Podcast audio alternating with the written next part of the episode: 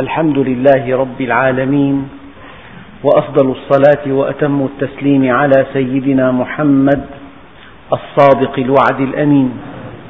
اللهم لا علم لنا إلا ما علمتنا إنك أنت العليم الحكيم. اللهم علمنا ما ينفعنا وانفعنا بما علمتنا وزدنا علما.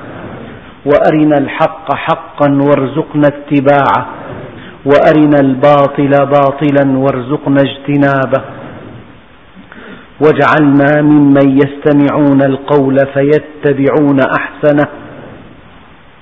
وأدخلنا برحمتك في عبادك الصالحين. أيها الإخوة المؤمنون مع الدرس العاشر من سورة الشعراء أيها الإخوة الأكارم في الدرس الماضي تحدثنا عن أنواع منوعة من المذنبين. ومن لوازم هذا الموضوع الحديث عن أنواع منوعة من الطائعين. فكما أن في الدرس الماضي دركات العصاة في هذا الدرس موضوع آخر متعلق بدرجات الطائعين. قبل كل شيء يقول عليه الصلاة والسلام رأس الدين الورع رأس الدين الورع. وركعتان من ورع خير من ألف ركعة من مخلط ركعتان من ورع خير من ألف ركعة من مخلط ومن لم يكن له ورع يصده عن معصية الله إذا خلا. لم يعبأ الله بشيء من عمله. رأس الدين الورع. وركعتان من ورع. خير من ألف ركعة من مخلط. ومن لم يكن له ورع يصده عن معصية الله إذا خلا. لم يعبأ الله بشيء من عمله. شيء آخر. في هذا الموضوع هو أن من صفات المؤمن العدل والضبط. العدالة والضبط أو العدل والضبط.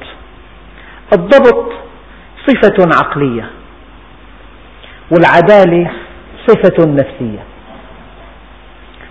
فهناك أشياء إذا فعلها الإنسان سقطت عدالته. سقطت عدالته. قال عليه الصلاة والسلام من عامل الناس فلم يظلمهم وحدثهم فلم يكذبهم ووعدهم فلم يخلفهم فهو ممن كملت مروءته وظهرت عدالته ووجبت أخوته وحرمت غيبته. من عامل الناس فلم يظلمهم. يعني من ظلم الناس سقطت عدالته. وحدثهم فلم يكذبهم. من كذب الناس سقطت عدالته. ووعدهم فلم يخلفهم. من أخلف الناس وعده سقطت عدالته. هذا من فعل هذا من عامل الناس فلم يظلمهم. وحدثهم فلم يكذبهم. ووعدهم فلم يخلفهم. فهو ممن كملت مروءته وظهرت عدالته ووجبت أخوته وحرمت غيبته. لكن بعض العلماء يفرق بين سقوط العدالة وبين جرح العدالة. سقوط العدالة شيء وجرح العدالة شيء آخر. فمن أكل لقمة من حرام فقد جرحت عدالته. تطفيف بتمرة. إذا رجح الميزان رجحت كفة البضاعة. عن الحد المطلوب بمقدار تمرة فقد جرحت عدالة المؤمن. من تنزه في الطريق وفي الطريق كاسيات عاريات مائلات مميلات فقد جرحت عدالته. من صحب الأراذل فقد جرحت عدالته. من أطلق, من أطلق لفرسه العنان فقد جرحت عدالته. من قاد برزونا يعني حيوان مخيف أخاف به الأطفال فقد جرحت عدالته. من مشى, في الط... من مشى حافيا فقد جرحت عدالته. من أكل في الطريق فقد جرحت عدالته. من كان حديثه عن النساء؟ جرحت عدالته. يعني فلان عدالته مجروحة. يعني إناء مشعور. أما عدالته ساقطة إناء مكسور. الفرق بين سقوط العدالة وبين جرحها كالفرق بين الإناء المكسور وبين الإناء المشعور.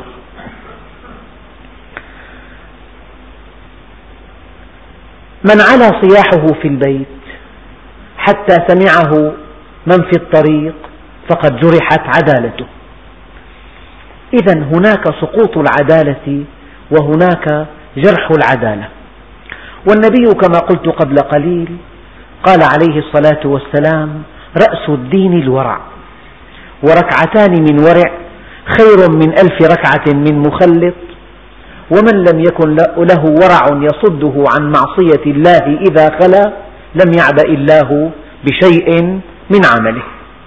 الآن بعض العلماء الأجلاء قسم الورع إلى أربعة درجات.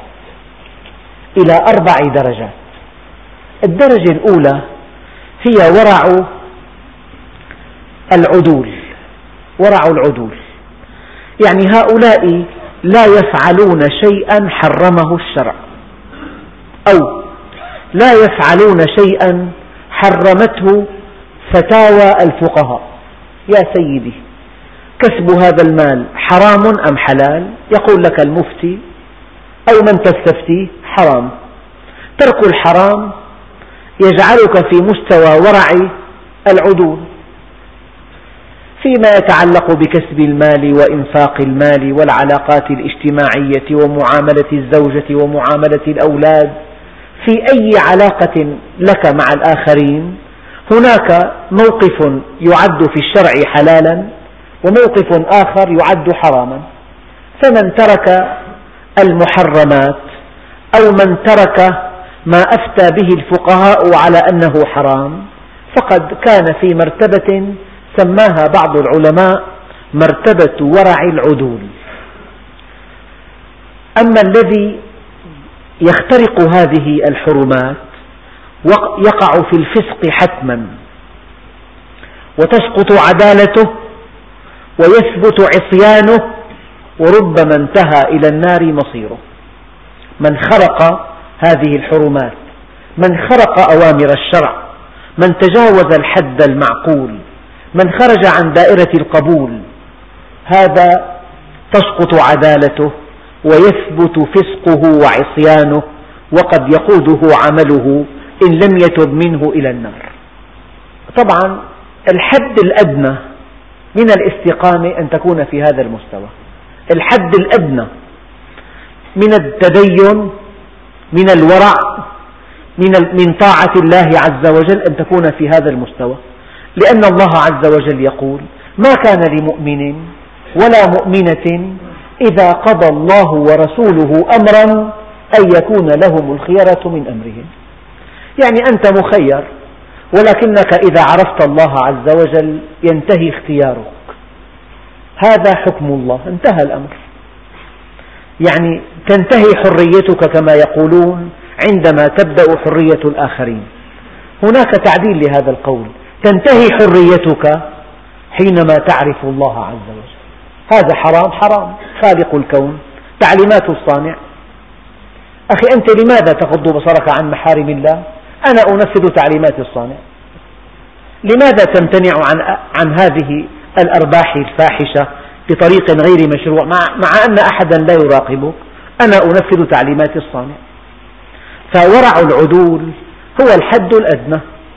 ومن نزل عن هذا الحد كان خارج الإسلام لأن المسلم هو الذي انقاد إلى أوامر الله كلها طواعية وهذا المعنى المقبول للعبودية لله عز وجل غاية الخضوع لله عز وجل مع غاية المحبة.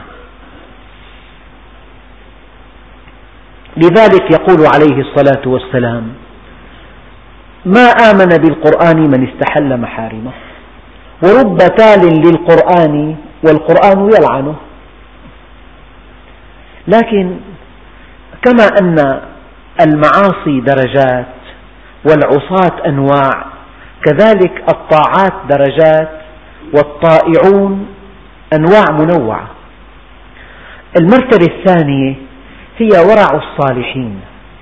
ورع الصالحين مرتبة أعلى من مرتبة ورع العدول. فهو فالصالح يمتنع عما يتطرق إليه احتمال التحريم يعني يدع الشبهات.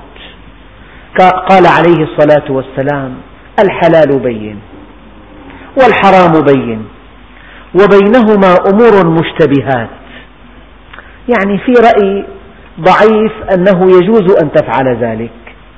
أما رأي جمهور العلماء لا ينبغي أن تفعل ذلك. في فتوى عثرت عليها في كتاب تجيز أن تأكل هذا المال. لكن ما هم عليه أهل السنة والجماعة يمتنعون عن, يمتنعون عن السماح بأكل هذا المال.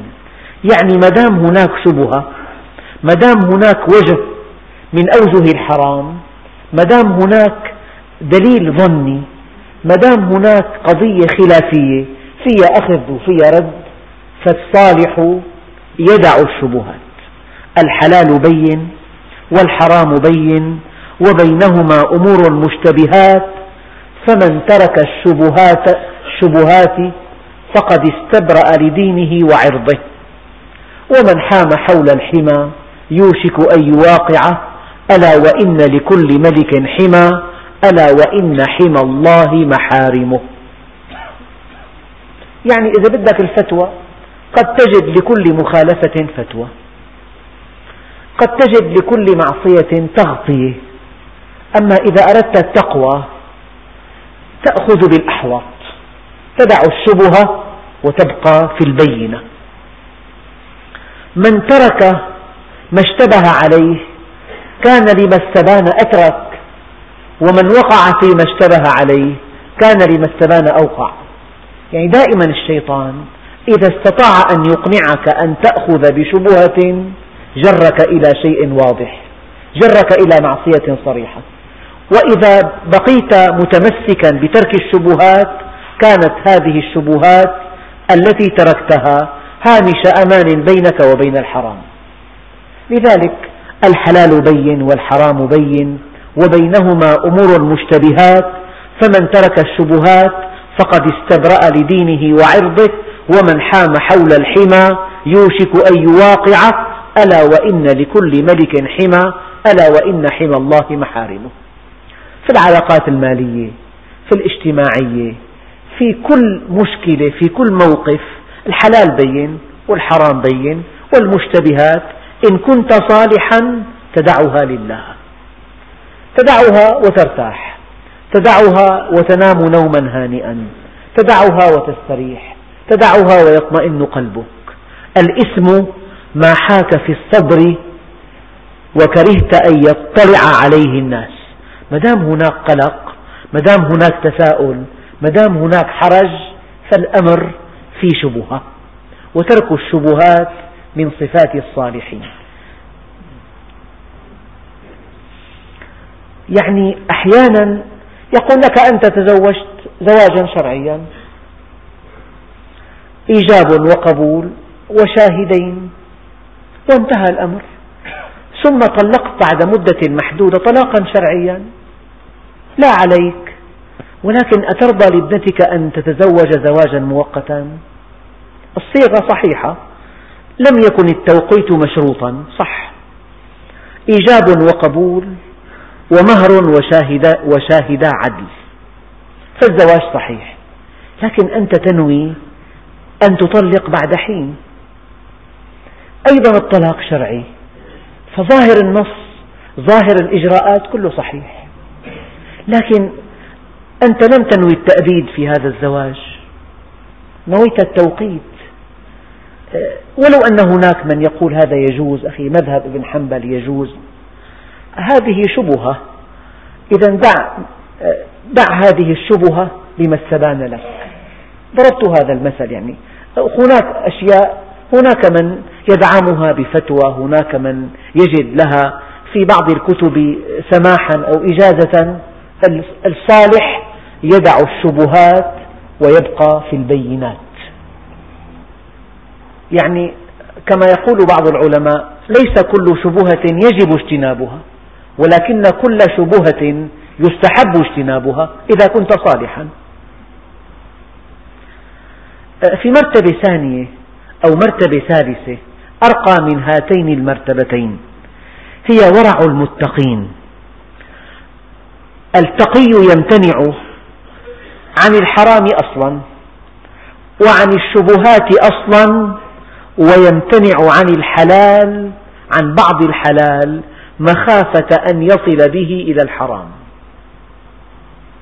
هذا الذي عناه النبي عليه الصلاة والسلام عندما قال لا يبلغ عبد درجة المتقين حتى يدع ما لا بأس به مخافة ما به بأس. يعني الانغماس في المباحات قد يجر إلى بعض المعاصي وقد يجر إلى ترك مجالس العلم. الانغماس في الشيء الذي أحله الله عز وجل المبالغة به. قد يجر إلى إلى حب الدنيا وإلى الطمأنينة لها. فالتقي لا يدع الحرام فقط كالعدل ولا يدع الشبهة فقط كالصالح ولكن يدع الحرام ويدع الشبهة ويدع المباح مخافة ليس كل المباح. يدع بعض المباح مخافة أن يصل به هذا المباح إلى محرم. لذلك يقول عليه الصلاة والسلام إياك عبد الله والتنعم فإن عباد الله ليسوا بالمتنعمين. يعني إذا جعلت النعيم همك الأول المباح المشروع إذا تفننت في أنواع الطعام والشراب. إذا تفننت في أنواع المتع المباحة هذا هذه المتع المباحة قد تجرك إلى الدنيا قد تجعلك تخلد إلى الأرض قد ترغبك في الدنيا قد تبعدك عن مجالس العلم قد تبعدك عن طلب العلم قد تبعدك عن الهمة العالية في العمل الصالح قد تحملك على أن تجمع المال من أجل أن تنفقه في هذه المباحات قد تحملك على الجبن قد تحملك على الخوف قد تبعدك عن عن خطر تتوهمه من أجل أن تبقى في دنياك كما تريد. هذه المباحات قد تجر الإنسان شيئا فشيئا إلى بعض الشبهات والشبهات تجر إلى المحرمات وهكذا. لذلك التقي أحيانا يدع ما لا بأس به مخافة ما به بأس. لذلك قال عليه الصلاة والسلام لا يبلغ العبد درجة المتقين لا يبلغ العبد درجة المتقين حتى يدع ما لا بأس به حذرا مما به بأس. يدعم هذا القول وهذه المرتبة قول النبي عليه الصلاة والسلام إياك عبد الله والتنعم. قد تتنعم وقد تسعد وقد تسر في بيتك وقد يبارك الله لك في مالك وقد تتنزه. هذا كله يأتي إكراما من الله عز وجل. أما أن يكون مقصودا لذاته أما أن تسعى من أجله فهذا يتناقض مع رسالة المؤمن في الحياة. لا تنس قول النبي عليه الصلاة والسلام حينما يدعى إلى اللهو يقول لم أخلق لهذا لم أخلق لهذا.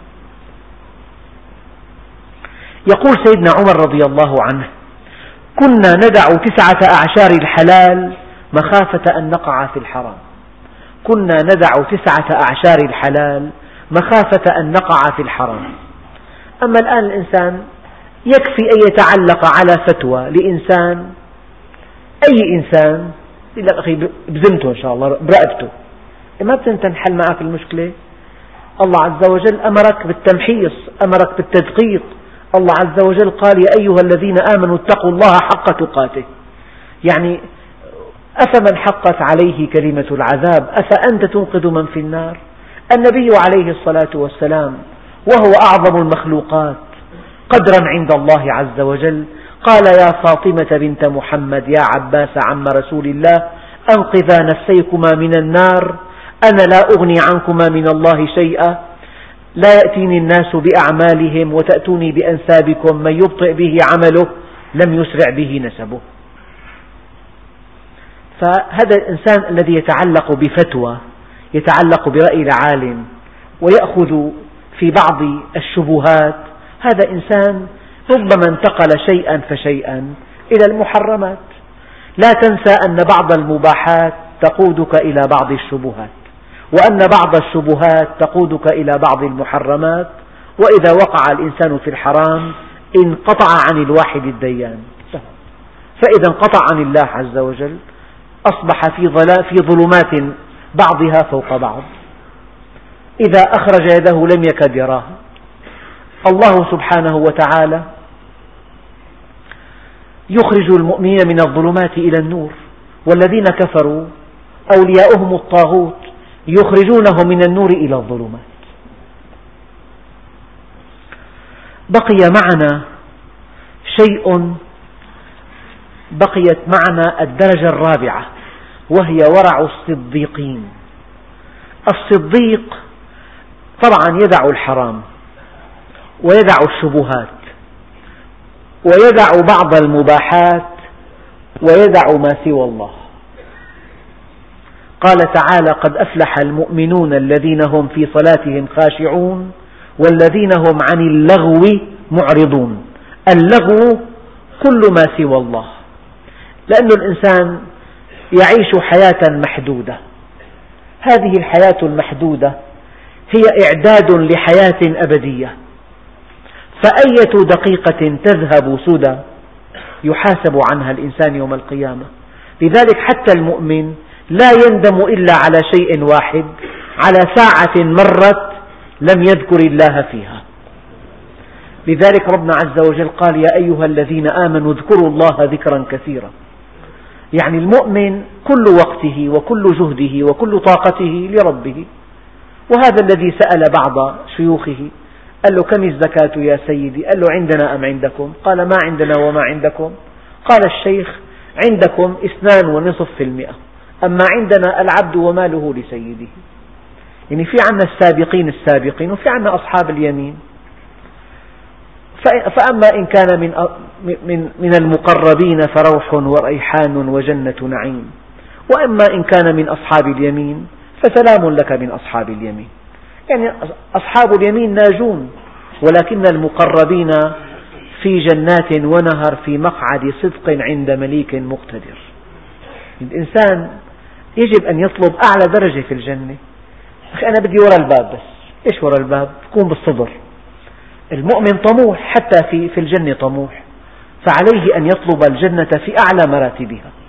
لذلك يا أيها الذين آمنوا اتقوا الله حق تقاته.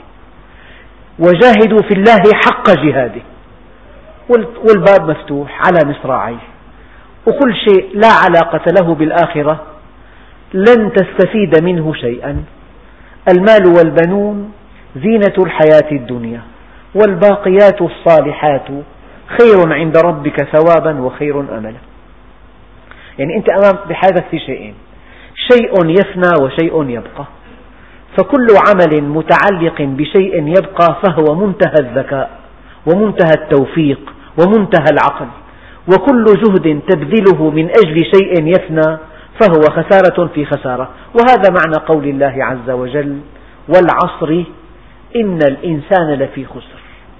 أنه هو بضعة أيام. الأيام تمضي. الإنسان مستهلك. حينما يستهلك الوقت يستهلك هو. هو وقت لأنه الإنسان. فكلما مضى يوم إن مضى, مضى يوم من عمره وعمره مجموعة أيام إذا مضى بضع منه. فمرور الوقت فيه خسارة للإنسان إلا إذا آمن وعمل صالحا وتواصى بالحق وتواصى بالصبر. والعصر إن الإنسان لفي خسر إلا الذين آمنوا وعملوا الصالحات وتواصوا بالحق وتواصوا بالصبر.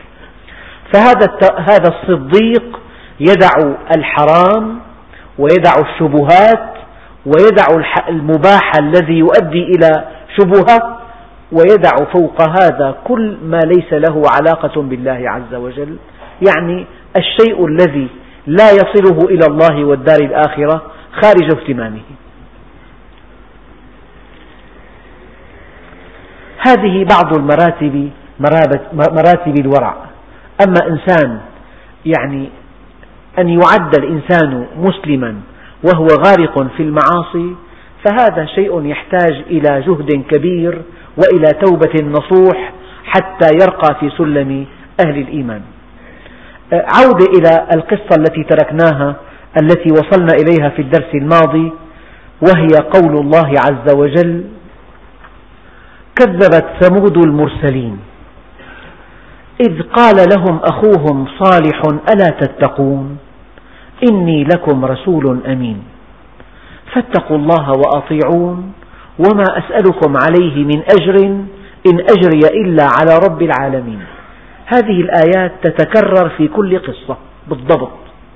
كذبت ثمود المرسلين. إذ قال لهم أخوهم يعني من قومهم من أبناء جنسهم من بني جلدتهم من منهم من بلدتهم. ألا تتقون؟ وتحدثنا بالتفصيل في درس ماض عن التقوى. إني لكم رسول أمين. قال عليه الصلاة والسلام العلماء سرج الدنيا ومصابيح الآخرة والعلماء أمناء الله على خلقه. يعني في أمانة هناك أمانة التبليغ ألقاها الله على كاهل الأنبياء وهناك أمانة التبيين ألقاها الله على العلماء. فإني لكم رسول أمين فاتقوا الله وأطيعون وما أسألكم عليه من أجر إن أجري إلا على رب العالمين. يعني من صفات المؤمن أنه يعطي ويقدم خدماته للناس من دون أن ينتظر منهم شيئا. قال يا قوم اتبعوا المرسلين اتبعوا من لا يسألكم أجرا وهم مهتدون. يعني قضية أنا أشبهها بمثل. رجل ميسور الحال قال لك علم ابني درسا وخذ على كل درس مليون ليرة فرضا أما إذا تقاضيت منه شيئا فلن أعطيك شيئا. فهل يعقل أن تقبل بمئة ليرة على هذا الدرس وتضيع مليون ليرة؟ فهذا الذي يفعل شيئا من أجل الله عز وجل له عند الله ثواب كبير. أما إذا تقاضى على عمله أجرا أو طمع في الأجر أو طلب أجرا فقد أسقط عمله وأحبط عمله. أتتركون فيما هاهنا آمنين؟ والله آية دقيقة جدا. يا قوم أتتركون فيما هاهنا آمنين؟ يعني الأيام تمضي. اليوم استيقظت بحالة طيبة صحة طيبة. يا ترى كل يوم هكذا إلى ما شاء الله لما في حد تنتهي هذه الحياة؟ أهل الدنيا يعني يحسبون لكل شيء حسابا إلا الموت. يعدون لكل شيء عدة إلا الموت. قال تعالى أتتركون فيما هاهنا آمنين؟ النبي عليه الصلاة والسلام يقول بادروا بالأعمال الصالحة فماذا ينتظر أحدكم من الدنيا؟ ماذا ينتظر؟ تمضى سنة وثانية وثالثة وربيع وخريف وصيف وشتاء. وبالصيف لبسنا الخفيف ورحنا على النزهات وبالشتاء ركبنا المدافئ وأكلنا الحلويات ولبسنا الثياب الشتوية. يعني صيف شتاء ربيع خريف من صف لصف من معهد لمعهد من جامعة لجامعة من صفقة لصفقة من وظيفة لوظيفة. وإلى متى؟ ترى إلى ما شاء الله؟ لا في حد. بادروا بالأعمال الصالحة. فماذا ينتظر أحدكم من الدنيا؟ يعني إن لم يكن له وجهة إلى الله عز وجل. إن ألقى بهذا الدين عرض الطريق. إن جعل القرآن وراء ظهره. إن قال إن هذا الدين خرافة. إنه مجموعة غيبيات. إنه تعبير عن حالة الضعف التي يعانيها الإنسان القديم. هذا الذي يقول لك الدين كذا وكذا. ماذا ينتظر من الدنيا؟ قال عليه الصلاة والسلام بادروا بالأعمال الصالحة فماذا ينتظر أحدكم من الدنيا؟ هل تنتظرون إلا فقرا منسيا؟ قد يأتي الفقر فجأة. الذي أعطاك هذا المال قادر على أن يأخذه منك في لمح البصر. هل تنتظرون إلا فقرا منسيا أو غنى مطغيا؟ هناك نوع من الغنى يحمل صاحبه على الفجور والعياذ بالله. فهذا الغنى بلاء من الله عز وجل. لكم علي لي عليكم فريضة ولكم علي رزق. لي عليك فريضة ولك علي رزق. فإذا خالفتني في فريضتي لم أخالفك في رزقك. وعزتي وجلالي إن لم ترضى بما قسمته لك فلأسلطن عليك الدنيا. ترقض فيها رقض الوحش في البرية ثم لا ينالك منها إلا ما قسمته لك ولا أبالي وكنت عندي مذموما أنت تريد وأنا أريد فإذا سلمت لي فيما أريد كفيتك ما تريد وإن لم تسلم لي فيما أريد أتعبتك فيما تريد ثم لا يكون إلا ما أريد. هل تنتظرون إلا فقرا منسيا؟ أو غنى مطغيا أو مرضا مفسدا. هناك أمراض وبيلة تفسد على الإنسان حياته تجعل حياته جحيما لا يطاق. هذا الذي لا يريد الدين يحب الدنيا فقط ينطلق إليها بكل طاقته لا يرى إلا الدنيا هي مبلغ علمه منتهى أمله. منتهى علمه. الكلام لهؤلاء. ماذا ينتظر أحدكم من الدنيا؟ هل تنتظرون إلا فقرا منسيا أو غنى مطغيا أو مرضا مفسدا أو هرما مفندا؟ ما مات تقدمت به السن حتى ضعف عقله وانحنى ظهره وضاق أفقه وأصبح على هامش الحياة وأصبح عبئا, عبئا على أهله يتمنى أقرب الناس إليه الموت. أصبحت حياته لا تطاق. أما, أما المؤمن الصادق ستة وتسعين سنة سمعه مرهف وبصره حاد وأسنانه في فمه وقامته منتصبة. يقال له يا سيدي ما هذه الصحة؟ قال يا بني حفظناها في الصغر فحفظها الله علينا في الكبر. من عاش تقيا عاش قويا. من تعلم القرآن متعه الله بعقله حتى يموت. أم حسب الذين اجترحوا السيئات أن نجعلهم كالذين آمنوا وعملوا الصالحات؟ مستحيل الكلام هذا. سواء محياهم ومماتهم ساء ما يحكمون.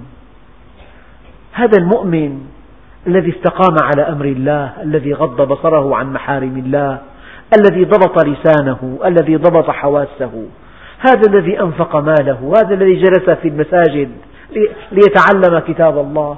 هذا يعامل كما يعامل الفاسق الفاجر المنحرف الذي يأكل المال من حلال أو حرام. هكذا. هكذا ظنكم برب العالمين.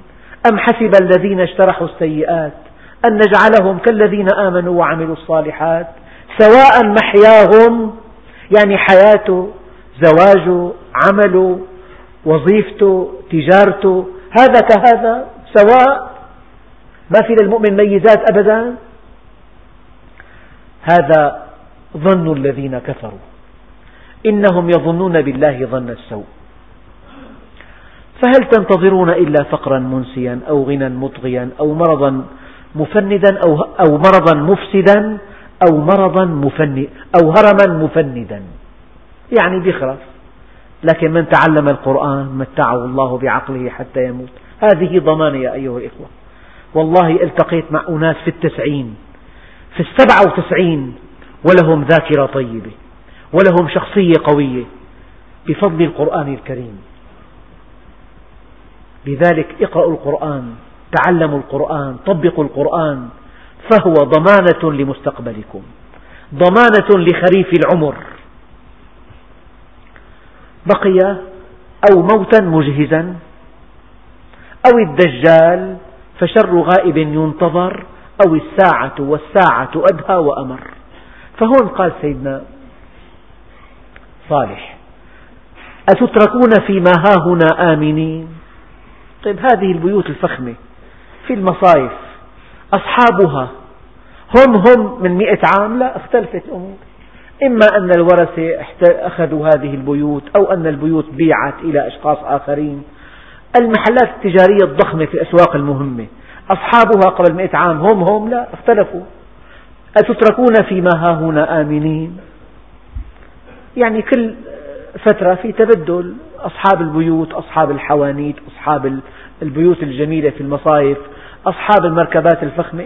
تتبدل من إنسان لإنسان لإنسان. أتتركون فيما هاهنا آمنين في جنات وعيون وزروع ونخل طلعها هضيم؟ يعني طلعها طيب. وتنحتون من الجبال بيوتا فارهين فاتقوا الله وأطيعون. طلعها هضيم أي لطيف. أو تعني الرطب اللين. أو الرطب النحيل أو الذي ليس فيه نوى أو الناضج أو المكتنز. هذا كله من معاني طلعها هضيم. ومعنى فارهين وتنحتون من الجبال بيوتا فارهين. بمعنى نشيطين أو بمعنى حاذقين بنحتها أو بمعنى متجبرين. أو بمعنى أشرين بطرين أو بمعنى معجبين أو بمعنى أقوياء أو بمعنى فرحين. هذه معاني فارهين. فاتقوا الله وأطيعون ولا تطيعوا أمر المسرفين الذين أسرفوا على أنفسهم في المعصية. وقال بعض العلماء هم الذين عقروا الناقة فاستحق قومهم الهلاك بعقرها. الذين يفسدون في الأرض ولا يصلحون قالوا إنما أنت من المسحرين. يعني أنت لأنك خرجت عن عن دين قومك فقد ضاع عقلك فأنت مسحور. أو في معنى آخر آه، المسحرين أي الذين يأكلون. يعني أنت تأكل مثلنا الطعام ما الذي جعلك تفضلنا به؟ إما أنه اختل عقلك وإما أنك بشر مثلنا. هذا معنى المسحرين. إنما أنت من المسحرين. ما أنت إلا بشر مثلنا. فأت بآية إن كنت من الصادقين. صار في تحدي. إن كنت نبيا صادقا فأت بآية. طبعا من صفات المعجزة أنها تأتي بعد التحدي. وهؤلاء قوم سيدنا صالح تحدوه وجعلوا بينهم وبينه حدا فاصلا. إما أن تأتي بآية وإما إنك كاذب. فقال هذه ناقة الله لها شرب ولكم شرب يوم معلوم. يعني قالوا إن كنت نبيا صادقا فأخرج لنا من هذا الجبل ناقة تشرب من هذا الماء. فقال النبي الكريم سيدنا صالح طبعا بأمر الله عز وجل وبقدرته هذه ناقة الله. لها شرب ولكم شرب يوم معلوم. تشرب الماء يوما وأنتم يوما. ولا تمسوها بسوء فيأخذكم عذاب يوم عظيم. فعقروها. فعقروها الواو والجمع الذي عقرها واحد. لأنهم أقروا عقرها وأقروا فعلته فقد شركوه في الاسم. فربنا عز وجل قال فعقروها مع أن الذي عقرها واحد إشارة إلى أن الذي يرضى عن فعل مجرم فهو مثله في الاسم. الذنب شؤم على غير صاحبه. من رضي به شركه في الاسم. ومن شمت به فقد وقع فيه ومن ذكره فقد اغتابه. فعقروها فأصبحوا نادمين حينما بدت ملامح العذاب فأخذهم العذاب إن في ذلك لآية وما كان أكثرهم مؤمنين وإن ربك لهو العزيز الرحيم. يعني هذه كلها قصص وهذه القصص تقع في كل يوم. يعني هذا الذي يقع في الأرض من زلازل من من يعني كوارث عامة هناك تفسيرات علمية له وهناك تفسيرات إلهية له. فربنا عز وجل ما كان ليهلك القرى بظلم وأهلها مصلحون. والحمد لله رب العالمين.